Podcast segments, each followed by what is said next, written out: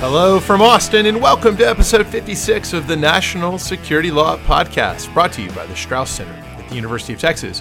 Aren't you glad I'm not going to talk to you for two minutes about Harry's razors or mattresses or other product placements? It's just the Strauss Center at the University of Texas. I'm Bobby Chesney. We don't have ads? We don't have ads. Oh, well, I- I'm Steve Vladeck, and Bobby, I can say comfortably the state of our union is wrong. the state of our union is wrong? yes. Oh The- my God. The state of the union is wrong. Are you going to watch tonight? Oh, you know, uh, this is this is a good question. I we were talking about this before we came on the air on, on the air today. I'm really I'm downtrodden. I'm depressed, and I'm trying to figure out if watching the State of the Union is going to, you know, just make me feel worse, or if it's gonna, you know, energize my my antipathy and antagonism and intelligence and and passion. Well, if you don't watch, are you going to stay off Twitter? Because I'm imagining for a couple hours Well, tonight, right. Twitter is going to be just awful. Well, so this is the problem, right? So, so if I don't watch, you know, we'll just have to like put on a movie and go to bed. So, part the thing is, part of the value to me of watching the State of the Union is going to be State of the Union Twitter. Uh, there could be some funny stuff. It's just hard to break through. You know, somewhere somewhere in Washington, there are teleprompter operators, right? Who could be heroes?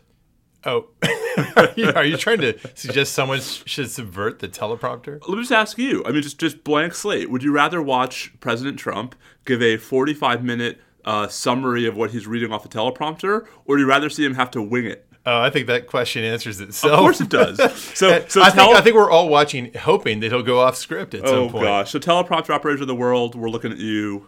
you Well, I, I help think us teleprompter so here's, here's my argument for watching it rather than just reading about it because I think that if ever there's been an occasion for decorum to be broken up in a way that we maybe haven't seen like shouting "You lie." even worse, right? Uh, yeah, that was that was I thought a horrible breach of decorum, and I think we might. Uh, who knows what we might see tonight, either from behind the podium or uh, out in the audience. Well, that's, that's the question: Who goes first? Right. Well, no, I'm, I'm interested to see like which justices show up. It's always kind of fun to see them. I like the pageantry, as you know.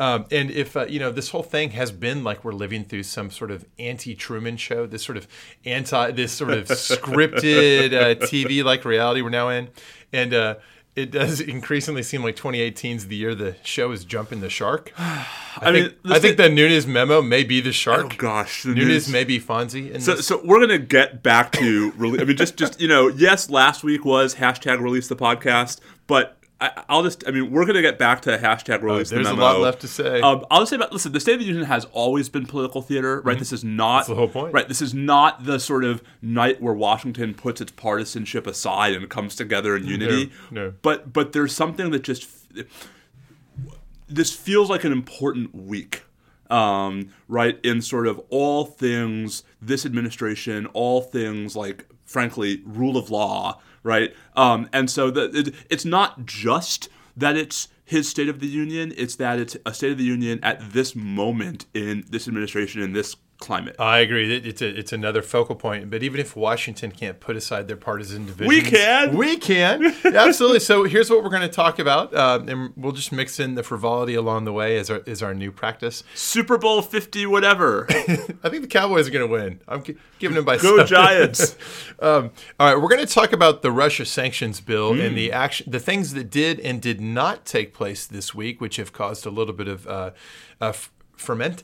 And I think that if we look closely, as we're going to, at what the sanctions bill actually says, we can better understand the actions the administration did not take this week. Mm-hmm. Um, and then that will be followed by a discussion of this business about Don McGahn. Yeah, so you know, we, we, we, we resisted the urge to have an emergency podcast. Um, although I will I will say I think we have to tell the story of, of our text message exchange Friday night. Oh yeah, that, that's good. Should we do that now? Um, no, we'll save it for later. Okay, let's just say let's just say that, that that while I was on Twitter and ignoring No, let- let's just tell real quick. This is this My is a, this was a funny little thing. Yes. So so uh, then you from your perspective, what happened? So the news comes out, right? The the the, the alerts pop on my phone that um, I guess I, who, the New York Times I think broke the story, right? That Right. Um, in last June, the president had had ordered or sort of made clear his wishes um, that Mueller be fired, right? Special Counsel Mueller, and that he had basically been thwarted by his White House counsel Don McGahn, um, and so Ben Wittes organized this emergency recording of the Lawfare podcast and texted both of us to see if we were available to join him without saying anything in the text message about why. And so, uh, cut to the scene at, uh, at a bar in uh, East Austin called the North Door, where uh, I'm with my band, and we have been down there loading, then playing uh, for about from about 5 p.m. till what 10 p.m. Central Time, and I'm not looking at my phone that whole time. We're playing, um, and when I finally get my phone out at the end of the show, I look down and it's like emergency podcast, emergency podcast, and I thought, oh my god what has happened So so so the great so so so the the thing that then happens is is one of my favorite moments in a long time, which is Ben and I play a game with Bobby where based so where, where he basically has to guess what has happened. right because i haven't actually opened the phone i just looked Right. down and saw the notices Right. and, I, and i replied directly off that top layer and i said wait i have I've been in a news vacuum. What's happening? And one, I think you immediately responded by saying, "Don't look. Try to guess." And so, uh, what uh, do you? Are you going to pull up the exchange? Um, I wasn't really going to pull up the whole exchange. Yeah, but, yeah, it's not that it, it was basically, I mean, the, the, the short, short version is it was fun to watch Bobby try to figure out, based on the state of agitation and excitement, exactly what had happened. Did not take you long. No, no. I think uh, my first guess was they fired Mueller, right? Yes. That- and uh, and you guys gave me sort of a hot and cold from there. Yep. And uh, it eventually came around to something about. I, I think I'm eventually guessed something did somebody not do something that Trump wanted them to, and that's when you guys uh, filled me in. I was almost disappointed, but also very relieved because I was kind of afraid we had a you know something more kinetic going on.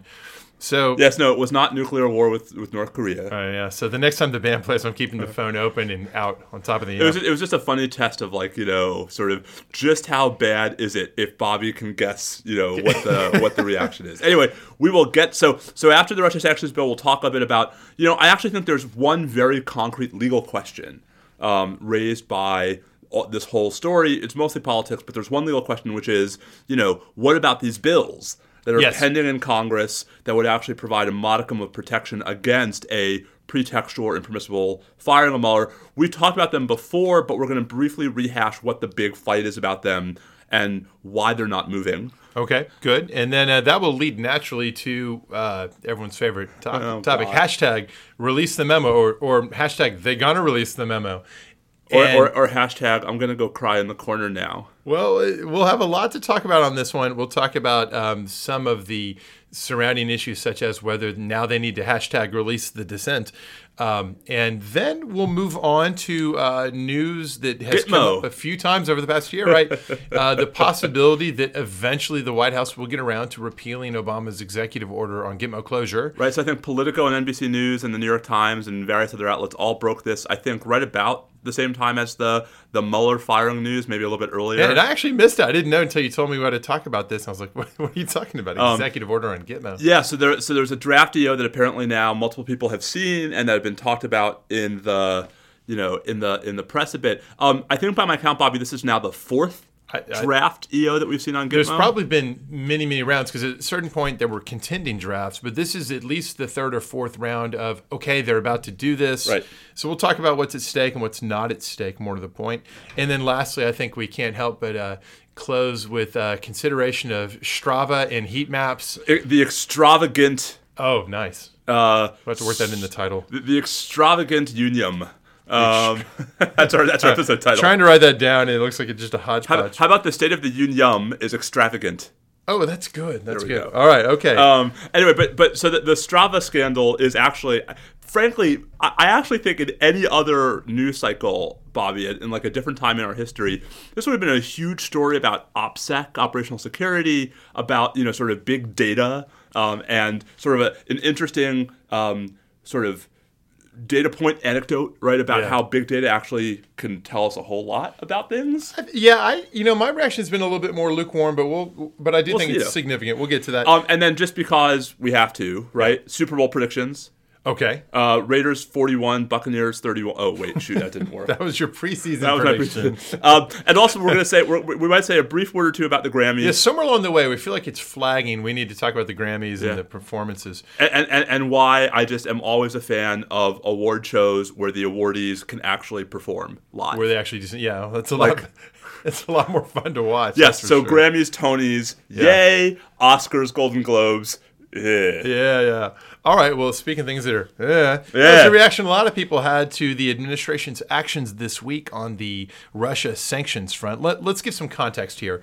Uh, last summer, uh, to the administration's initial chagrin, at least initial chagrin, Congress pretty overwhelmingly passed something called the cat. Uh, I hate these types of statute titles. Here it goes: Countering America's Adversaries Through Sanctions Act of 2017. CATSA? CATSA. So it sounds like ketchup or ketchup, but it's the Countering America's Adversaries. Oh, are you a catsup person? No, no, Okay, ketchup. okay, ketchup. okay, cool. Um, so the, we're going to call it that now, though, the Ketchup Act. So the Ketchup I, Act I was call I call the I call the, the Public Company Accounting Oversight Board the Peekaboo. the peekaboo. Exactly. Even There though it's. Pico Ob. yeah, but I, I always want to say peak-clob when I see that. Well, there's also Uh, that. less acronym talk. So the Ketchup Act L is a- LAT, less acronym talk. Oh no, stop! you can almost hear the people hanging up. If only there was dial tone in podcasting land. Okay, it's a set of provisions on sanctions on a variety of topics. There's Iran stuff. There's there's a bunch of Russia stuff, and there's there's a cluster of things that are brought on by the the idea that Russia interfered with our election, and there is a need to have some kind of response. This was Congress sort of bigfooting the White House with an overwhelming vote in the Senate and the House, requiring a variety of things to take place, including things relating to economic sanctions. Now, there are many moving parts here, Steve, but uh, there were a number of things that were uh, set with six month triggers. And, and this week was or is the week for that six month deadline to come due. So I want to identify one thing that did happen that the administration did do, and then one thing that some people thought might happen and didn't happen, and whether that's significant. So what did they do? Well, first of all, Section 241 of the Ketchup Act, uh, it gave it gave the Treasury Department six months to produce a report that I like to think of as the uh, Putin and Friends Corruption Index, and it's it's it's a really it's kind of funny to read 241. It, you can almost it's just interesting. It basically says that Treasury needs to consult with the State Department and the Director of National Intelligence to identify a list of sort of the who are the key officials in the Putin regime, who are the key oligarchs that are close to the government, and this is not all defined all that clearly, a lot of room for interpretation. And the idea is create a list of these people, identify who they are, state their net worth, and describe the in, in indicators that there may be corruption afoot. Imagine that. Um, so it's it basically it's a name and shame type device. It's not that these people that get named are all sanctioned. It's just that they're all embarrassed. So this is sort of a way of Congress sort of forcing the executive branch's hand, and kind of an interesting example, I think, of the interbranch uh, interaction and how Congress, when it's acting sort of basically under its foreign commerce and its and its other powers, can can in, oblige the executive branch to take certain steps. So introducing a theme of unitary executiveness that we'll Oh my pick up again later on. No to- way. Yes. What's Um, that? That old chestnut. Well, you don't. drink. I, I, you know, I was not aware how often uh, that old chestnut was coming up, but our, our listeners have told us that that is indeed a thing. It comes up so often that you might even say it is an old chestnut. Oh, that's so recursive. So, uh, so they've published this report, and so there's a list of you know 100 something Putin administration officials, and I think 92 uh, ol- oligarchs and others who've all been identified, and of course these people are all hacked off, and there is the prospect and part of the game here is to signal hey you, you're people who might be sanctioned and also to put into the uh, you know public space here's here's what the US government says your net worth is and why we think you're corrupt etc so that is definitely uh, something that goes on the that makes Russia angry account and the administration absolutely deserves credit for for following through on their obligation to produce that uh, so what didn't they do that has people uh, somewhat uh, unsettled or unhappy in some quarters. I'm going to argue that they, they shouldn't be unhappy. So here's here's the deal.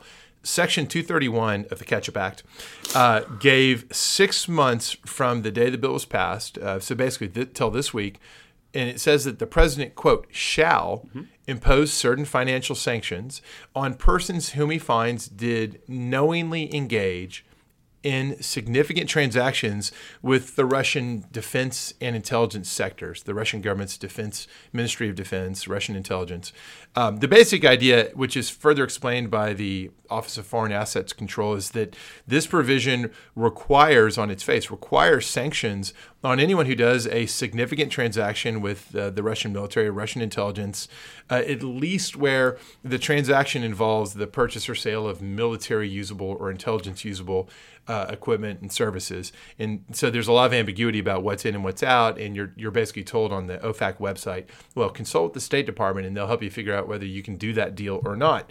Now, obviously there are a large number of entities around the world that might want to enter into contracts with these Russian government entities and who might therefore think, geez, I'm, I'm going to be sanctioned. This has potentially sweeping effect, including on a lot of allies or, or, or other states around the world where you have people who want to do those deals. And so if there were no exceptions in the statute, then the right way to look at this would be, wow, they gave six months warning and then suddenly everybody's getting sanctioned. Right. Well, there are carve outs, and there are two kinds. There's a waiver mechanism built into the statute, and then there's also a I'm not sure how different this really is, but a, a, sort of a six month at a time delay mechanism. And here's how they work the waiver mechanism says the president can waive the initial application of sanctions uh, if, if the president submits to Congress two things a written determination.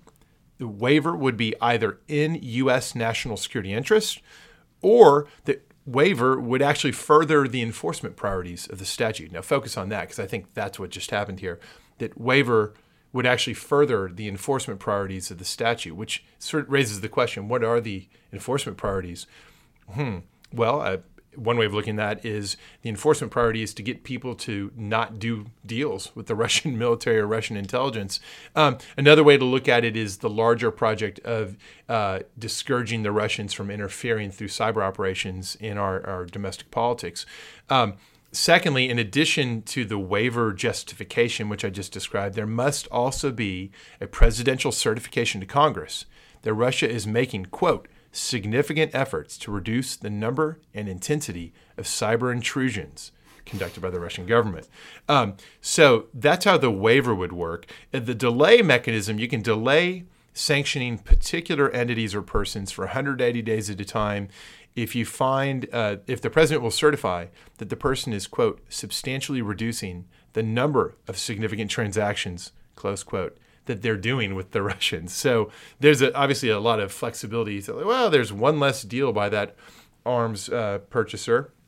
So delay. Um, we didn't get new sanctions this week, Steve, and that set off a lot of commentary. A lot of it framed as, ah, there's Trump favoring Putin again, that sort of thing.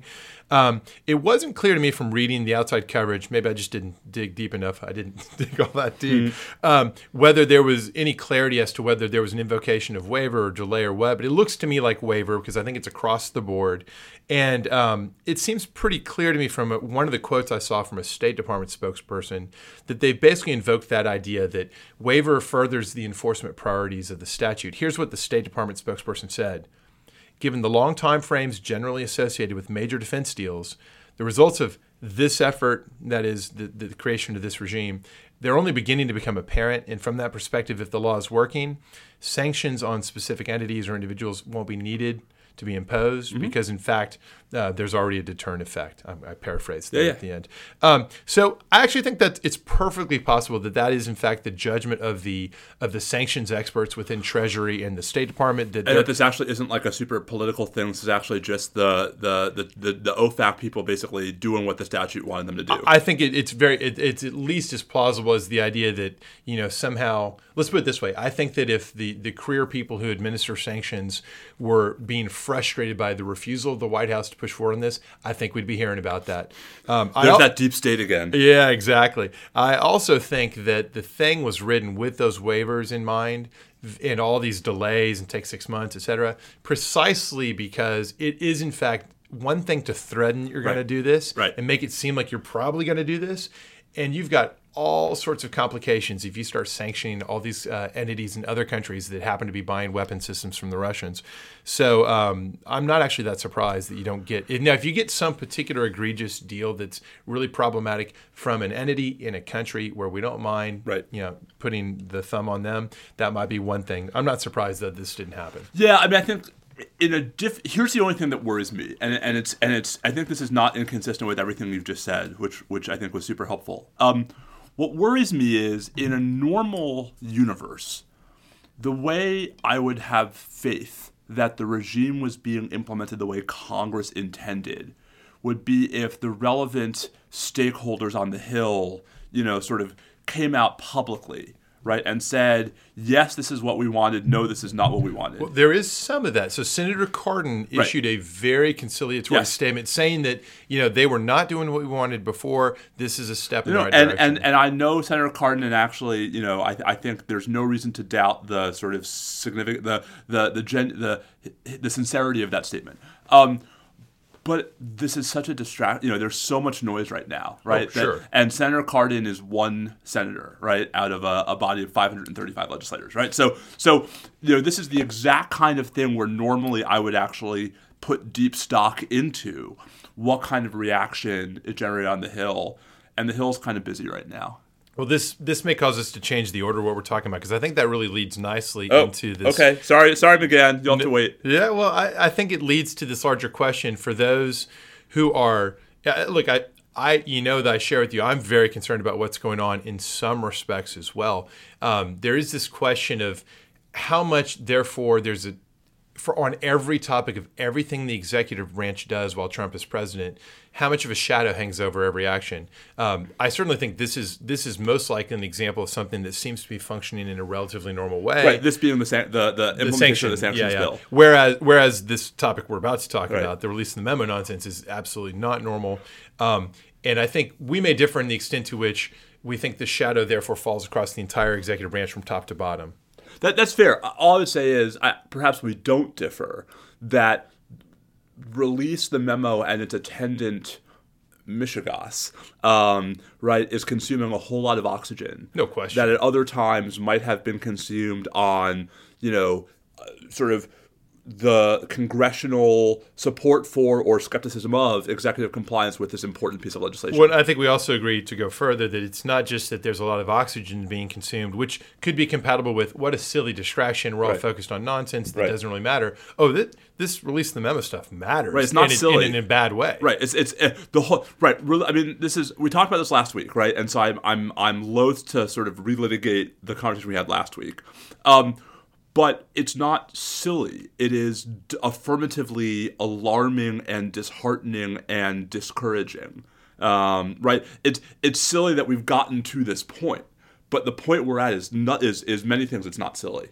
So let, let's talk about w- without recapping. Last week, for those who didn't hear it, we agreed more or less across the board on the likelihood that the claims being made in the Nunes memo are probably not at all fair interpretations of the record, and probably you know more or less can be summed up as an attempt to add to the campaign to delegitimize the FBI in general, the DOJ in general, and the Mueller investigation in particular, by casting aspersions and drawing the worst possible inferences from uh, cherry picked and, facts. and, and the Hillary campaign. I mean, and, and sort of, you know, trying to sort of basically say there was an original sin, right, to wit, the compilation of the Steele dossier, and everything else follows from that original sin and is tainted by it. Right, and for a variety of reasons, we don't think that follows at all. Nope. Um, so let's talk about what what is further developed since last week. I- Yes. and so one thing I think is really important, and I suspect we'll agree on this.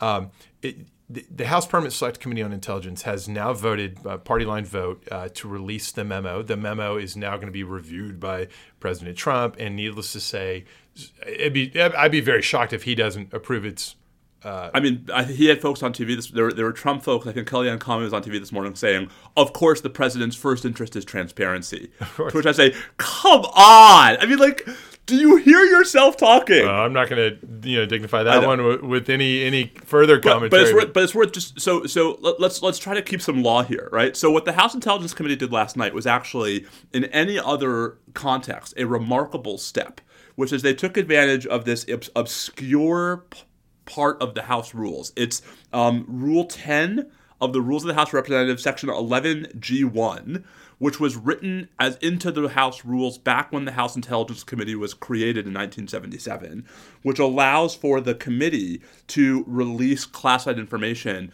not to declassify it, because the committee does not have declassification authority, but to nevertheless lawfully allow for the public disclosure of a classified document. How can the House grant itself by rule any lawful authority to do anything? That doesn't sound like it's an exercise of statutory authority. It sounds like it's an exercise of the House just telling itself it wants to be able to do something. Well, so I mean, the you know the House does have the power in Article One, Section five, I think, to make its own rules, right? Right, but that's not law of the land. That's just making its own rules. That's true. Um, so that I mean, listen, I think there's an interesting constitutional argument about whether uh, Section 11G1 is constitutional. Um, you and I might disagree. I actually think it is, um, but that's because I have a broader view of Congress's power to set its own rules on questions of national security classification. Right. If we think if we if we stipulated just a hypothetical yeah. person who had a sort of a more sort of traditional executive branch kind yep. of primacy in, yep. in, deciding what's classified or not, it's fair to say then that there's a serious question. It'd be one thing if there was a statute enacted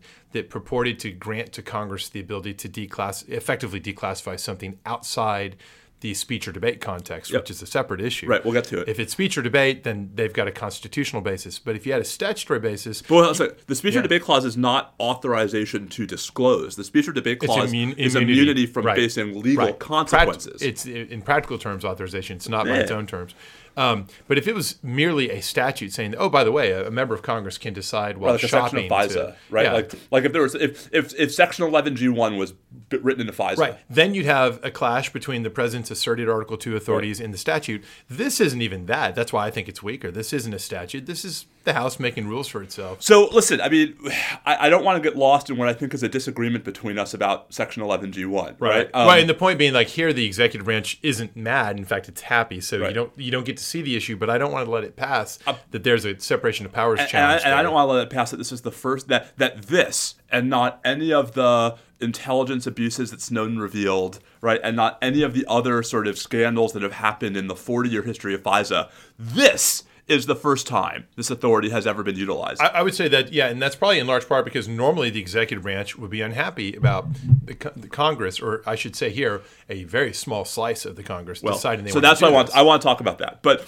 um, well, not only that, Bobby, but normally you would have the sophisticated interbranch dialogue where some kind of arrangement would be accommodation would be reached. Right where instead of the House Intelligence Committee, I think the Senate Intelligence Committee has a similar rule, um, where instead of the committee forcing the issue, um, actually the executive branch would take the liberty of selectively redacting and then declassifying right. including document. with interagency review, yep. but above all, review by the entity that originated the classified right. information. And so, so, so which in this case would be the Justice Department and the FBI. Well, so let's go back to right. So, so a good comparison, right, would be the the SSCI, the Senate Select Committee on Intelligence, executive summary of its you know massive report on the CIA's detention, rendition, interrogation program, right. colloquially known as the torture report, right, released publicly in December 2014 with a whole bunch of minority views, and yeah, after right. having passed the document through um, checks by all of the relevant stakeholders, including CIA. Right. And so when that document was published, which was very analogous, this is a staff product summarizing what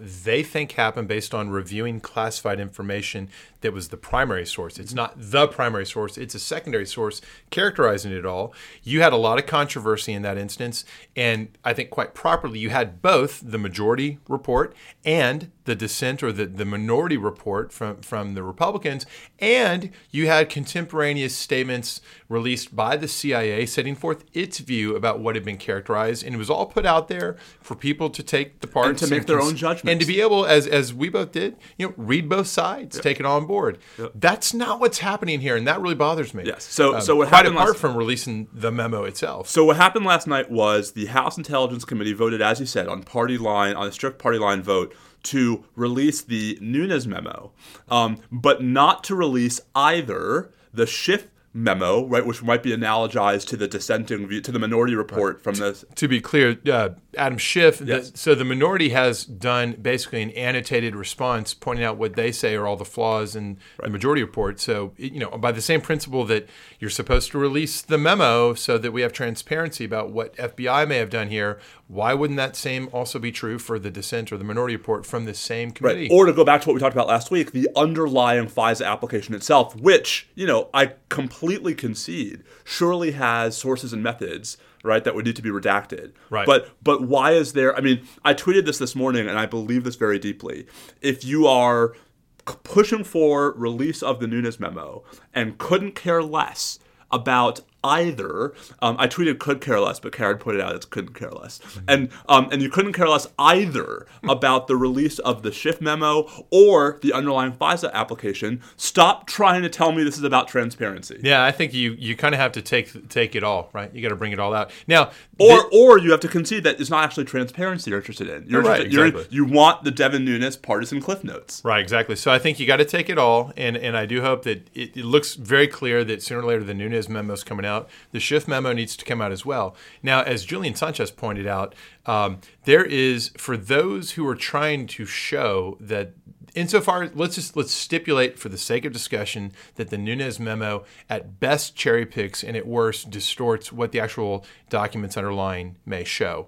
If that's the case, then FBI and DOJ are in a bind, right? Because the obviously the natural way to rebut this is to put the underlying primary sources, and as you say, the FISA application itself with the FBI agents' affidavits and whatever is said in there, um, putting it all out in the public record. Well, that's requiring you to go ahead and reveal exactly what your sources and methods were, et cetera. And, and as Julian pointed out, that is a bit of a gray mail situation where, in order to defend itself, the government may be obliged, or in this case, the government's it's all intra-governmental. The FBI, in particular, and DOJ may be obliged to reveal things, in, include things that may be coming from additional stakeholder entities like NSA, perhaps. Um, that really it's a not in the country's interest to have exposed at that level. I mean, let's just imagine hypothetically that one of the things in the original FISA affidavit is a description of a particular human source within, say, the you know the Russian or Ukrainian governments or something, um, revealing that some particular person was in a position that is, is not public knowledge now. Can't rebut effectively without revealing that. So that's where it's a bit of a gray mail situation. And, and I would just add, I mean, I think one of the more interesting documents that I hope everyone who's paying attention to the situation reads is the January 24th letter that Stephen Boyd, um, Assistant Attorney General at the Justice Department um, in the Office of Legislative Affairs, sent to Chairman Nunes and all the other sort of relevant constituents um, about why DOJ thought it should at least have the chance to review the memo, right, and to to conduct a sort of careful screening of the memo before it was released. Yeah. Right. So so I just the, the problem here is not the conspiracy theorists, right, are pointing to people like me because I've, I've the trolls have been having fun with me on Twitter the last couple of days, um, as proof that there must be something to hide. Right. Aha, That- the more the more angry you are, the more it's a conspiracy. Right, and That's- my well, that's classic conspiracy thinking, of right? course, but yeah, but try telling that to a conspiracy theorist. I don't do. Um, I, I recommend not engaging. Well, I, I don't. Don't feed the trolls. Um, but you know, I read my I read my mentions. Yeah, yeah. I say? Um, the problem is I'm this. feeling left out, by the way. Come on, trolls. Well, we'll say something more controversial. Yeah. Um, so the problem is the problem is this. Um, I have no trouble believing that the government has, at various points in the 40 years of history of FISA, obtained FISA warrants on either inaccurate or perhaps even affirmatively, you know, mischaracterized um, um, evidentiary foundations. Right. Um, that happens. I'm not saying I'm not trying to excuse it, right? It is possible that the Steele dossier was part of the underlying FISA application here, but the number of things that would have to be true in sequence for this to be the scandal that the conspiracy theorists are suggesting it is is mind-boggling and includes at the end of it Deputy Attorney General Rosenstein. Um, whose name and signature are on the last couple of applications for reauthorizations of the same underlying FISA surveillance. Well, and this is why people are starting to say, and, and this is the heart of the whole story, in my opinion. Yes. There's there's been all these trial balloons saying, ah, it's Rosenstein. He's the sort of now that Comey's gone, n- now that uh, you know the Andrew McCabe, is gone, it's Rosenstein who's the sort of the, the head of the deep state conspiracy.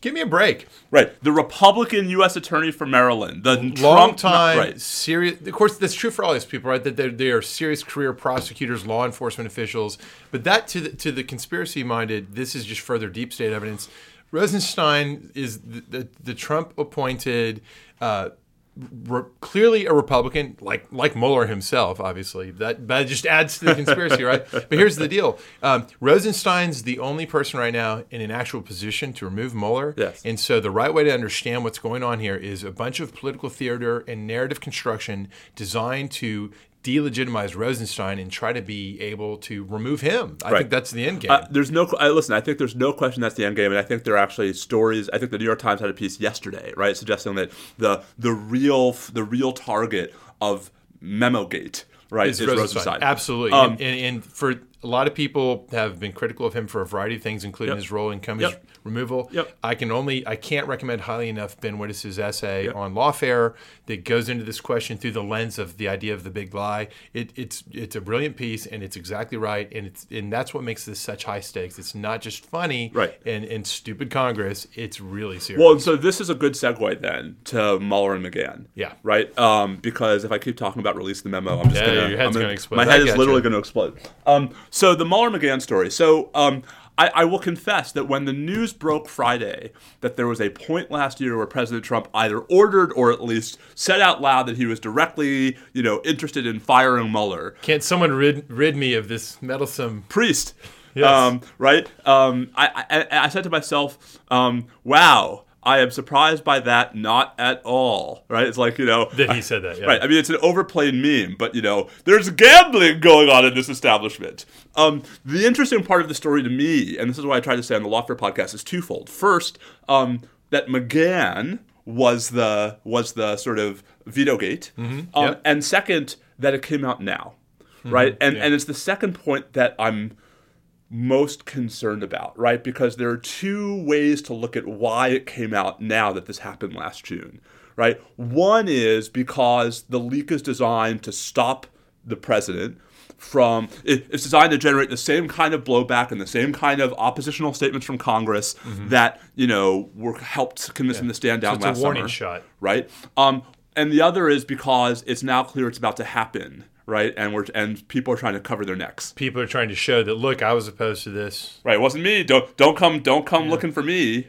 right? Um, one of those is a good story. One of those is not. Uh, It could both. It could be both, right? Could be both. Yeah. And Or it just, could be and, something and else. also, and frankly, I think it, it is probably the case that it always seems like it might be about to happen, and for all Yeah. the people involved, it always seems like a good idea.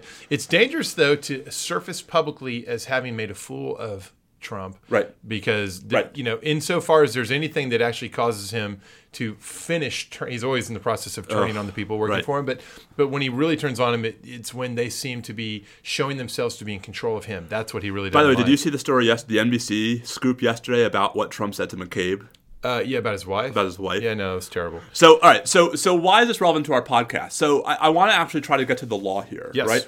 Um, we agree, I think, 100% on the current state of the law. The current state of the law is that under the relevant regulation, 28 CFR section 600.7, whether good cause exists to terminate the special counsel is entirely up to the under the reg, the Attorney General, but because Sessions is recused, the Deputy Attorney General, to wit, Rod Rosenstein. Right, which is why he's the guy that they're why now he's the focus. angling to undermine. We also agree, as we've discussed, I think ad nauseum in the past, that if Rosenstein is fired, the president actually has multiple options for who who he could replace Rosenstein with. That it would not obviously be the next in line under the DOJ statute, Associate Attorney General Rachel Brand. The Vacancies Reform Act would allow him to pick lots of other presidentially appointed Senate confirmed folks to fill that position. and I think I think we agree, and I certainly feel this way, that he's probably going to be motivated to try to go around the natural order of succession, not put Rachel in that position, because I think Rachel is somebody you can absolutely count on to to be faithful to the rule of law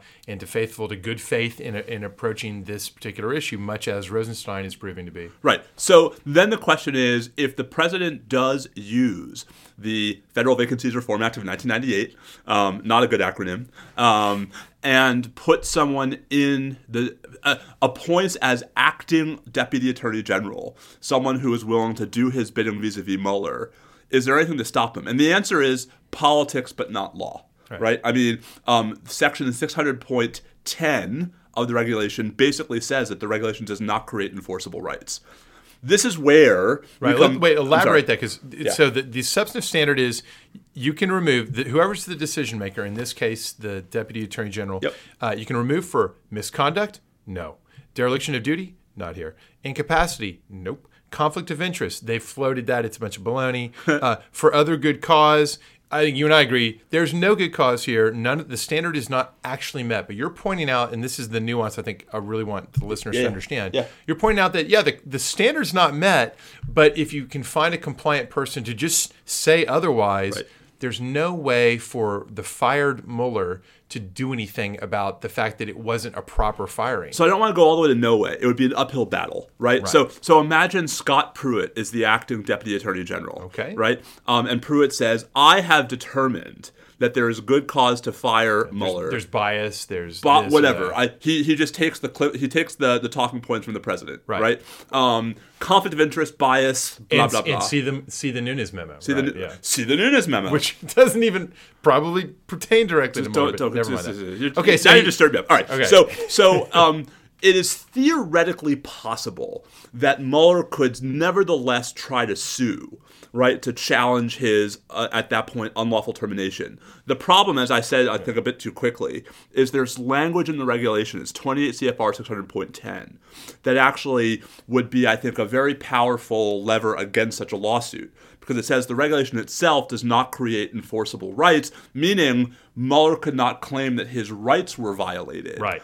If even if good cause did not in fact exist. So he'd, he'd have an injury, in fact, et cetera. He'd have standing. There'd be case controversy. But he'd fail the state But he, he doesn't have a claim. So now we come back to something we talked about in September, way back when, which is these two pending bipartisan bills to protect Mueller. And the key to understanding both bills, one of which is co sponsored by Lindsey Graham and Cory Booker, and the other of which is co sponsored by Thom Tillis and Chris Coons, is that they don't actually change the standard Right. for removing Mueller. All they do is say, yes, the regulation that the Justice Department itself promulgated is the governing rule for when a special counsel can be removed. What the bills provide for is judicial review by a three judge district court. So you don't just get one random judge, by three federal judges, of whether the Deputy Attorney General or acting Deputy Attorney General's determination that good cause existed was correct. Is it? Uh, would it be de novo review? Would it be deferential review? So, I mean, formally, it would be de novo review. Um, you know, I think you have an interesting argument about whether the agency would be entitled, whether DOJ in this case would be entitled to any kind of deference. Deference, Um, under it wouldn't be Chevron because it's not a statute, but it's it's its own regulation, and there's a big fight among administrative law Mm-hmm. Right. scholars about when whether agencies are entitled to. I think is it Auer deference, right? Whether you're entitled to deference with regard to the interpretation of your own regulations. And and so if the answer if the answer to that very interesting legal question turns out to be uh, no deference, it's a de novo review, then in effect this makes the three judge panel the decision maker on the good faith removal and provision. even but, but even but even if there's some deference, either formal or even informal, right? The point of having judges review would be that in that context, the acting deputy attorney general would need at least something, right? He couldn't just make it up. He'd actually have to have some plausible, whether we agree with it or not. Right. There would have to be a prima facie showing, and then it could be tested on the facts and the law and the interpretation. So you guys, you testified in front of Congress about this. You and Eric Posner both thought these were defensible. Akhil Amar argued this is actually unconstitutional. Yes. Um, so there's sort of a Morrison v. Olson. There's an appointments issue. There's a removal issue. Yes. Um, Amar put a lot of weight on Edmond versus United States, which is so right up your alley because it's a it's a Military mil- judges. Military judges. I, I had to refresh my recollection of Edmond. I was like, what, what was the what kind of? Oh, good lord! It's another military judge case. Wait, that was these things are coming up all the time. Come on, man. Okay, so so the question is, Amar makes the argument that um, whatever Morrison v. Olson said about how you could still be an inferior officer even with uh, you're not fireable at will, Right. uh, he he claims that's effectively been overruled, uh, and I'm assuming you don't buy that. So not only do I not buy that, but I mean Morrison versus Olson is still cited by the Supreme Court as good law, right? Mm-hmm. Um, so so here's the thing: to to believe. So so let me sort of back up one half step. Um, these bills have frozen, right? Like since that hearing in September, nothing has happened. Right. And when you actually get folks to when you get Republicans to explain why nothing has happened, right? You get two responses. One, oh, we don't need them, right? To which I say, read the news, right? Um, and actually, like Kevin McCarthy was on, I think, the media, the the Sunday shows. Um, I think he's what the House Whip, right, um, or the House Majority Leader, um, right? McCarthy's on the on the Sunday show saying the whole story proves that we don't need these bills because he didn't fire Mueller. Yeah, to which well- I say, with this president. So, but the the better argument when you peel away the layers is the bills aren't moving because there are constitutional concerns about them. And the, here's the thing: for there to be a constitutional problem with these bills, two of two things need to be true, right? Morrison versus Olson has to no longer be good law, mm-hmm. even though the Supreme Court still cites it and hasn't overruled it. And you would have to accept that these bills raise the same problem that the independent counsel statute raised in Morrison, right? And the problem with that is that I'm not even sure you get to the second step because these bills are so much weaker and less of an affront to executive power. To believe that these bills are unconstitutional, you have to believe that there cannot be any single person in the executive branch who gets to serve with any kind of removal protection. Now, Do you think that the real I'm sorry. I'm sorry. yeah. Any officer. Any officer. Yeah, yeah, Employees right, right. are different. different, Civil yeah, service, yeah. but but you you have to believe that there is no officer in the executive branch who can have removal protection, right? And so there goes not just Morrison, but like bigger than Morrison. Like if we're sort of following sort of the Dellinger memo model of like Right. you're supposed to predict what the Supreme Court would do, uh, and and really try to predict it based on existing law. I mean, first of all, it's hard to know what the current lineup of the court actually would do on this issue. Um, I think it's fair to say that Gorsuch might have a different view on this. Uh, Yeah. it's interesting to ponder what Kagan's view might be. She's But written about it. Yeah. so so in her one law review article, um, then she's- Professor she's Kagan applauds Scalia's dissent, Right? she applauds Scalia's dissent um, uh, rhetorically, right, and as a pr- prudential matter, but she actually rejects the theory, right, as, as a legal matter. And this, I, I and this think it's what- up in the air, though. I think it, it- you can't just say like, "Look, this is entirely foreclosed by a stable, determined. There's no way there's an issue here." But I also don't think this is why the bills aren't moving. Well, so right, it's an excuse, not not not. Right, that's just something to It- say. It's right. It's it's support, not illumination. but here, here's the thing, though, that gives me pause on this issue. There's like no chance that this becomes law, even if Congress passes it, right? so I don't know. I mean, this is so. So Jack made this point on the on the emergency lawfare podcast Yeah. right. And here's the thing. So I'm not sure, right? I mean, imagine that like Lindsey Graham and Thom Tillis throw their weight behind this, right? And you know, um, some members of Congress realize that they actually have institutional responsibility that goes beyond loyalty to their party, right, and tribalism. Um, would the president really risk, first of all, this being the bill he vetoes, and second, um, potentially forcing an override vote that could be very close, right? Uh, yeah, because I mean, w- is there any higher stakes for him than this issue? I'm not sure he cares about anything, But if he- as much as this issue. if issue. he's really convinced, right, that firing Mueller would be catastrophic, it would actually be pretty low cost to sign these bills, right? Because he wouldn't, because he could say, listen, I have, you know, I, I have nothing to hide, right? If I'm coming for Mueller, I'm going to have a reason that will stand up in court. I think that there's there's almost nothing that'll matter more to him than feeling that he nothing galls him more than Right. the lack of control he's discovering. And so the idea that he would sign willingly onto any bill that would raise the barriers to But that to would be telling. I mean, a veto would be telling unto itself, I right? would be, telling. I just think it's. I think it's far more likely than not that he would go ahead and pay the cost of vetoing That may be right. Um, it depends on where we are when we get there. But Yeah. but here's the thing. So on the Morrison point, I mean, I just want to push back a little bit on the Morrison thing. I certainly agree that if the issue came up in pure form, a statute that looked just like the independent counsel statute, Yeah. um, I- feel confident that there would be five or six votes on the current court to uphold it, but not to the point where I would like bet my life, set my, my salary on it, right? Um, as opposed to other things. So Yeah. so I agree with you. It is not a sort of etched in stone precedent. What what I think is missing from the sort of you know clickbait version of the constitutional analysis is just how different the current regime is from the independent counsel statute. What just what drove Justice Scalia mad in Morrison versus Olson were features of the independent counsel statute, or bugs, really, Yeah. that we saw come to light during the Ken Starr episode, where the where the independent counsel had the power to expand his own Right, jurisdiction, right. right. where he could not be removed by the attorney general, he had to go back to you know right where, where the where the where there was too much power for the the independent counsel basically could run his own show. Right, no, it was, it was a separate, it was a mini justice department that really was independent. Special counsel's not the same.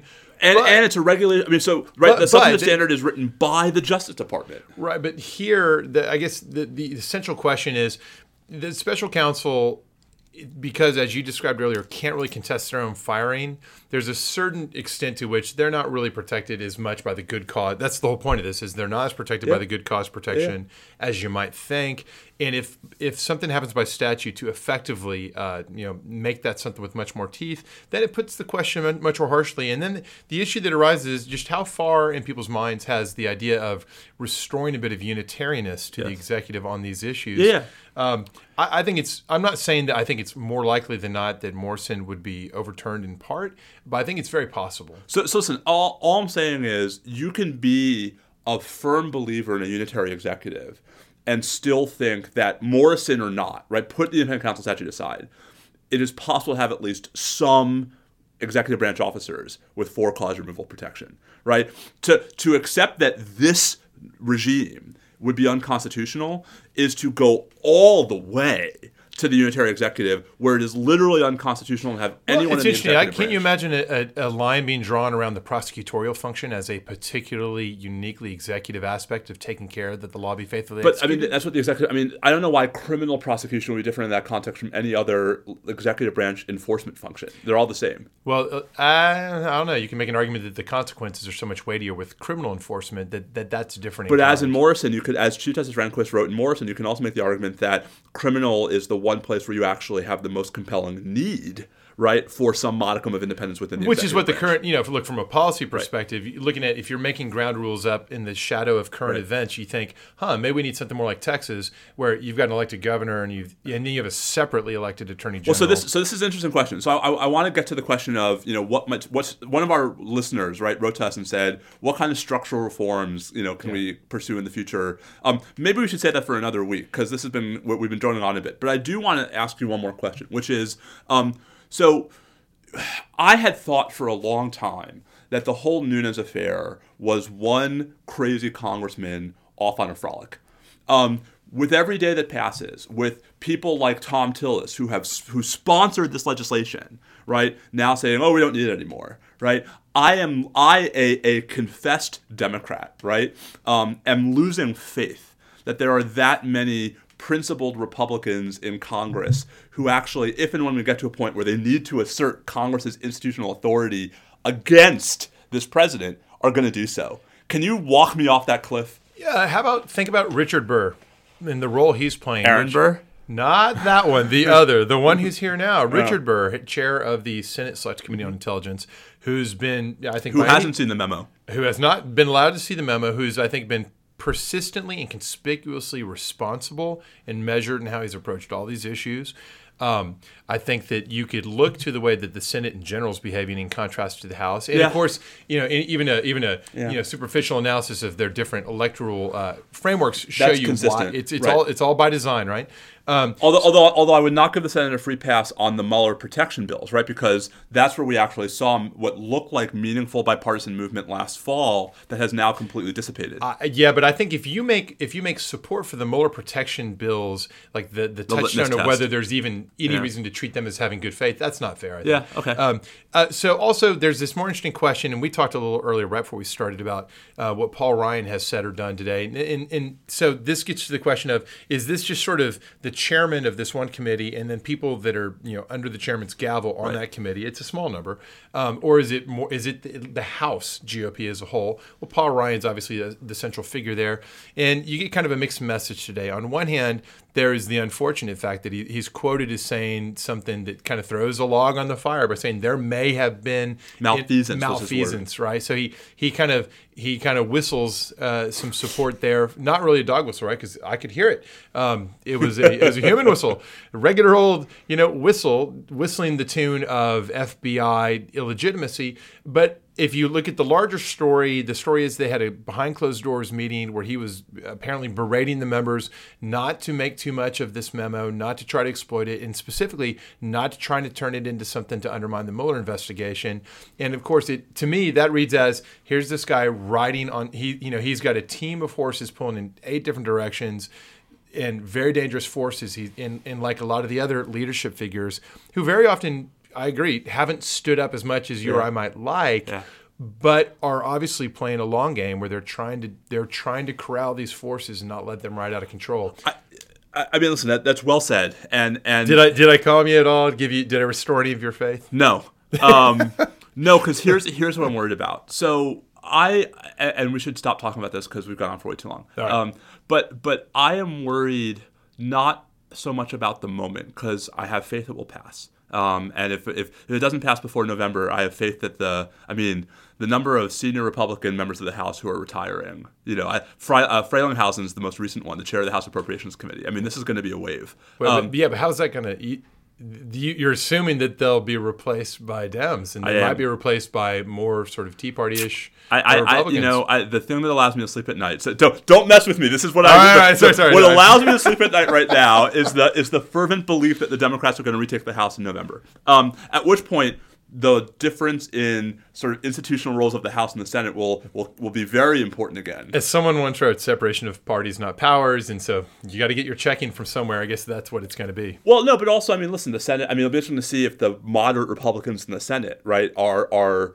you know moderate in both directions, right? Yeah, Um. see. So, what? Here's my concern. My concern is there is a danger to turning intelligence oversight into just another partisan Oh, wren- yeah. wrench Completely agreed right? with that. and it's a danger in both directions. It is a danger because it will lead to the wrong kind of checks on our intelligence community, our national security establishment, and it will encourage the wrong kind of abuses, right? Because we will lose faith in the impartiality and integrity of the overseers and we will lose faith in the responsibility and you know honesty of they who are being overseen. I completely agree that the polit- the ongoing what we're witnessing is is enhanced politicization of the oversight process. It's there there have been people talking about the decline in the bipartisan aspects and the professionalization, such as it was from its early heydays. It was never perfect. it was never perfect, but it was it was comparatively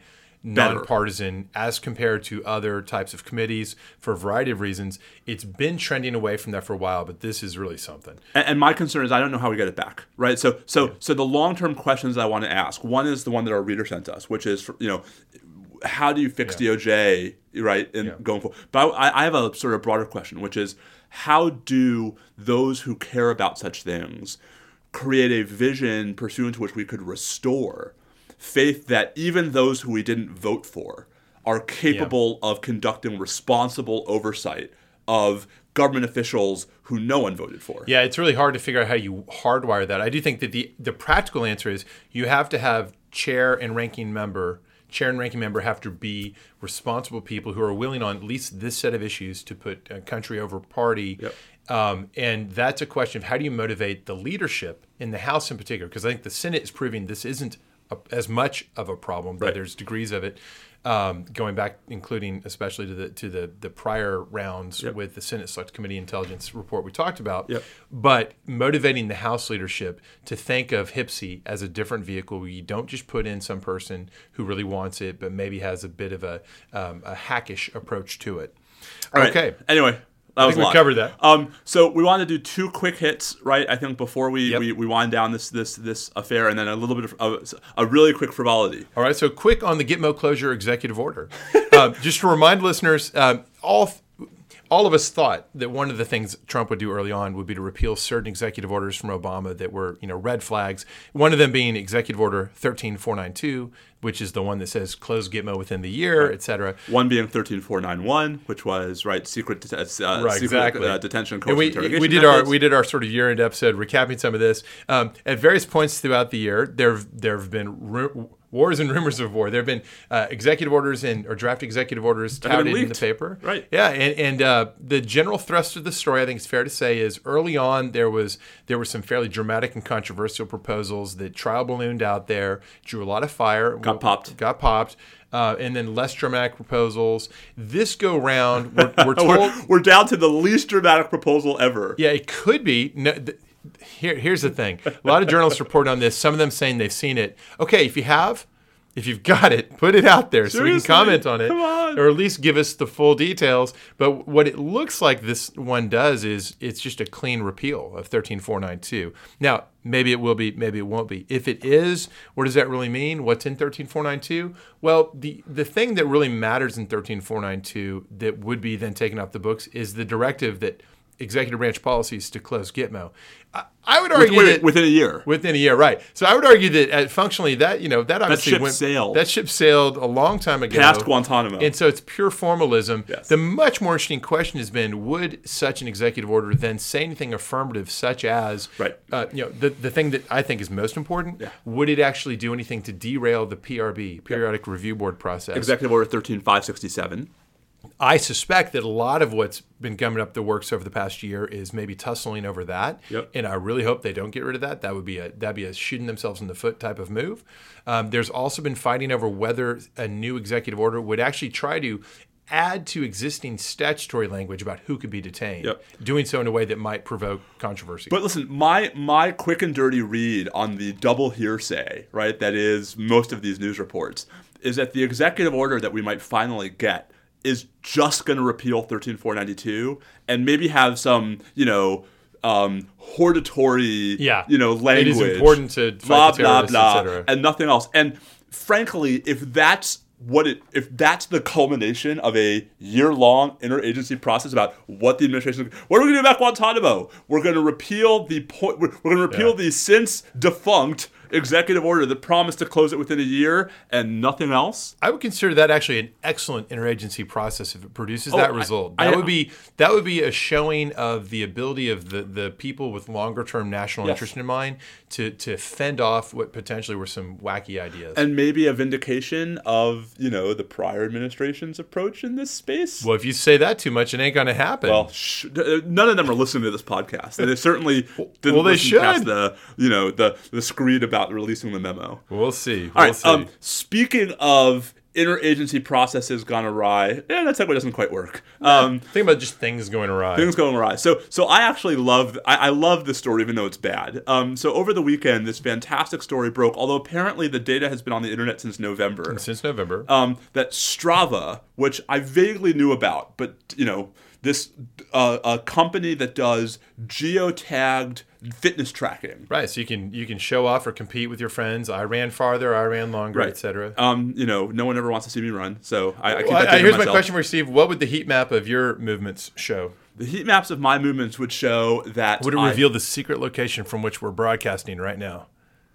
um, well, given that the secret location is my office, um, Is that like the only thing on your map? Just like this glow so of your the glow chair? from the law school, right? Gl- law school glow, um, home glow, and maybe flywheel studio glow, That's- and supermarket and daycare glow. daycare? Glow, exactly. Um, so so anyway, what what what this researcher figured out was the heat maps. Um, you know, in New York, they're not that exciting because there's just way too much heat, right? Um, and in Austin, we wouldn't be able to see all that much. But in like remote parts of Afghanistan or Somalia or parts of the world without a whole lot of you know people wearing Fitbits, um, you can actually learn quite a lot, not just about the patterns of individuals, but because there are people there going on jogs routinely wearing Fitbits where previously secret military installations are. Yeah, you know, so to some extent, like the runway focused ones, there's a good chance that people who are really motivated to try to identify those locations may well have already figured that out. But I think that the angle of um, exposing some locations that maybe aren't as physically discernible through uh, Yep. satellite photography, Yep. that's a big deal. And I, I gather there's some way, at least there's some vulnerabilities in the interface that enable you to actually get some individualized determinations, be able to do things like say, okay, so here's this guy. He patrolled this clearly sector. goes well, clearly goes to Fort Meade, Right. and then goes and then goes to this place where the phone always turns off from 9 a.m. to to That 12 must be a p.m. SCIF. That's a SCIF, I guess, in there, and, Yep. and so forth. So that's this is sort of you know yet another reminder that in the age of increasing connectivity, it is it's an IoT type of thing. It's your Fitbit, it's your phone that tracks you. It's everything tracking you, and it and it symbolizes the continuing decline of secrecy. Yes, um, the kind of secrecy and just the the only substantive and completely partisan, not partisan, but like agenda point I want to make here, um,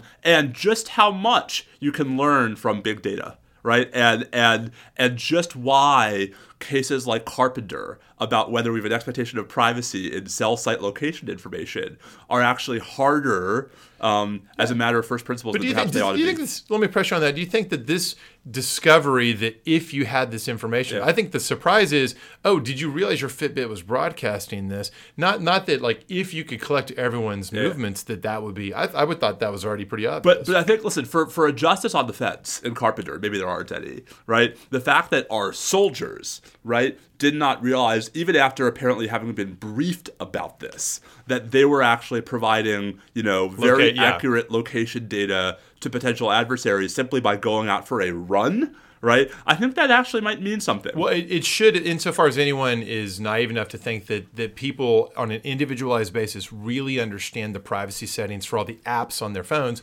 and and this underscores something that I think is really important about Carpenter. The cell site location information that's the obvious stuff. Right. It's all the apps on your phone, including stuff that really doesn't need to know where right, you like are. Like Whole Foods. Well, yeah, I mean, how many times have you been prompted in trying to access an app? Like, you know, is it okay to uh, share your location, Location. data? And it's something that doesn't need it. No, no, but the and worst- that's that's the ones that ask you. So okay, so let me be the conspiracy theorist for a second. Okay. Forget location services. It's the apps that ele- it's the apps that enable your microphone, um, Yeah. right? Because you'll you'll get like an email later in the day that's like, "Hey, you should buy this." I was like, "I was just talking about that." Really? You've had that experience? That happens sometimes. That's There's some apps. super. That's the creepy uh, sort of audio version of when you've you know done a search like, oh, I wonder what the best restaurant in Tokyo is, and the next month, every time you go to the Washington Post, all you see are things ads about from that restaurant. Travel to Japan, yeah. Um, all right, one last note, just because uh, uh, breaking over email before we go to frivolity. Okay. Um, I am told by someone who would know that the draft detention that the detention executive order is being released today. Boom. Okay, so prediction time. Time for my favorite category: uninformed speculative predictions. Okay, prediction. Um, repeal thirteen four nine two. Yep. Reaffirm that detention is that military detention is part of the long term national security policy of the United States. Absolutely. Um, reaffirm the definition of the 2012 FY 2012 NDAA for who can be detained, and perhaps say that that includes ISIS. I agree with all those. I would go further and say that it'll be mentioned in the State of the Union tonight, Yes. but it'll be framed in much Which more is why which is why it'll be released today. Oh, absolutely. No, there's no question. It's in order to support the talking point Yes. there, um, and it will be accompanied by sort of a. Uh, sort of a, a shot at a partisan shot at Obama, though it's a shot that would apply to equally to the prior administration as well. About how no more reckless transfers returning to the battlefield. It'll have a bunch of anti-transfer rhetoric accompanied with it, and so that leads me to say the executive order will also have a bunch of anti-transfer rhetoric.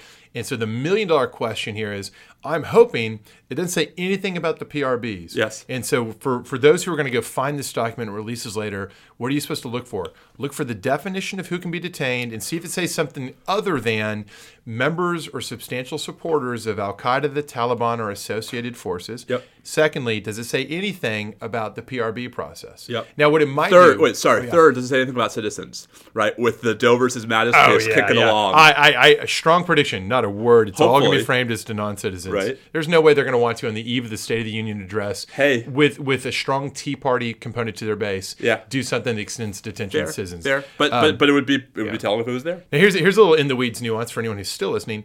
if there's a definition of associated forces or anything like that, look Yes. to see if it's associ- framed as associated forces who engage in hostilities against the United States or its coalition partners, or if it stops with a period after the United, States. Um, yes, look for all those things. I suspect we will have a lot to say about it when, whenever it comes out. Oh, memos galore. All right, we're, we're over time, so let's do our uh, super quick Grammys. Fun. Um, Highlight of the Grammys for me. Yes. Uh, Austin's own. Uh, a perform- we were talking earlier about uh, the performance by uh, the musicians and how that's more fun to watch. And I commented when you mentioned this to me earlier that I said, "Yeah, that's great, especially if you like vocal performance." But it's you know these days pop music and it's it's all just vocals, and I, I prefer to see uh, instrument performances. So I was super psyched when Austin's own Gary Clark Jr. was on there uh, doing the homage to you know to uh, uh, Chuck Berry, Yep. and and there were other great performers as well in that particular set, and I thought that was fabulous. I think you like the vocal performances more. I like the vocal performances more, and I'm going to go out on the limb and say that the performance I actually liked the most um, was uh, Kesha with the Resistance Revival chorus singing "You Don't Own Me." Now, I, I know, I know you are not into the melodramatic ballad. so actually, I am. I'm super not into melodramatic ballads, and part of what wears me out about pop culture, pop music these days, is so many of the songs are these. In, in her case, I'll make an exception because it's based in a very real personal experience. Yeah. So I'll, I'll totally Yeah. grant that. Yeah. But there's a whole category of, of these sort of pop melodramatic ballads that are, you know, I guess if, you, if you're really into voice, and it's like, all right, I guess another version. They all seem very derivative. Spoken like someone who plays a musical instrument. Exactly. All right. Um, and then last but not least, Super Bowl predictions. Go. Uh, I, I said earlier the Cowboys, but I- I'm willing to retract that. I think the Patriots are going to win, and I- and I think they're going to win by by 11. By 11. So 31 20. Yeah, I'm just saying that the line's set at 11. Um, so I am. I, I've said this before. The Patriots and the Eagles, or the Eagles and the Patriots, are in that order. The third and fourth teams in the NFL I hate the most. Um, right. You're hoping for like a 3-2 terrible game. There was like a college game 15 years ago. It was like six to four. Um, so I, I'm hoping for a good game. Um, I do not have faith that the Eagles will be there in the fourth quarter. I think I think it's close for a while, and I think the the Patriots pull away and win. I'm going to say 37 to 21. Okay, that's good. We've got a lot to go on there. Last topic, real quick. NBA is going to start supporting gambling. Is this the worst idea you've ever heard, or is this just the new, the new reality where there's football teams in Vegas and Brent Musburger's in Vegas? Now the NBA supports gambling on the NBA. It all seems like just further signs of you know The apocalypse. the apocalypse coming upon us. Yes. Well, let's say, given everything else we've talked about for the last hour and ten minutes, gambling in the NBA is something that I think at the you know I, I I'm not going to lose sleep over it. And you won't be shocked shocked to find it. Exactly. All right. Um, follow Bobby at Bobby Chesney on Twitter. Follow me at Steve underscore Vladeck. Follow the podcast at NSL Podcast. We are at www.nationalsecuritylawpodcast.com. Tell your friends, tell your enemies, tell anyone who thinks release the memo is a thing.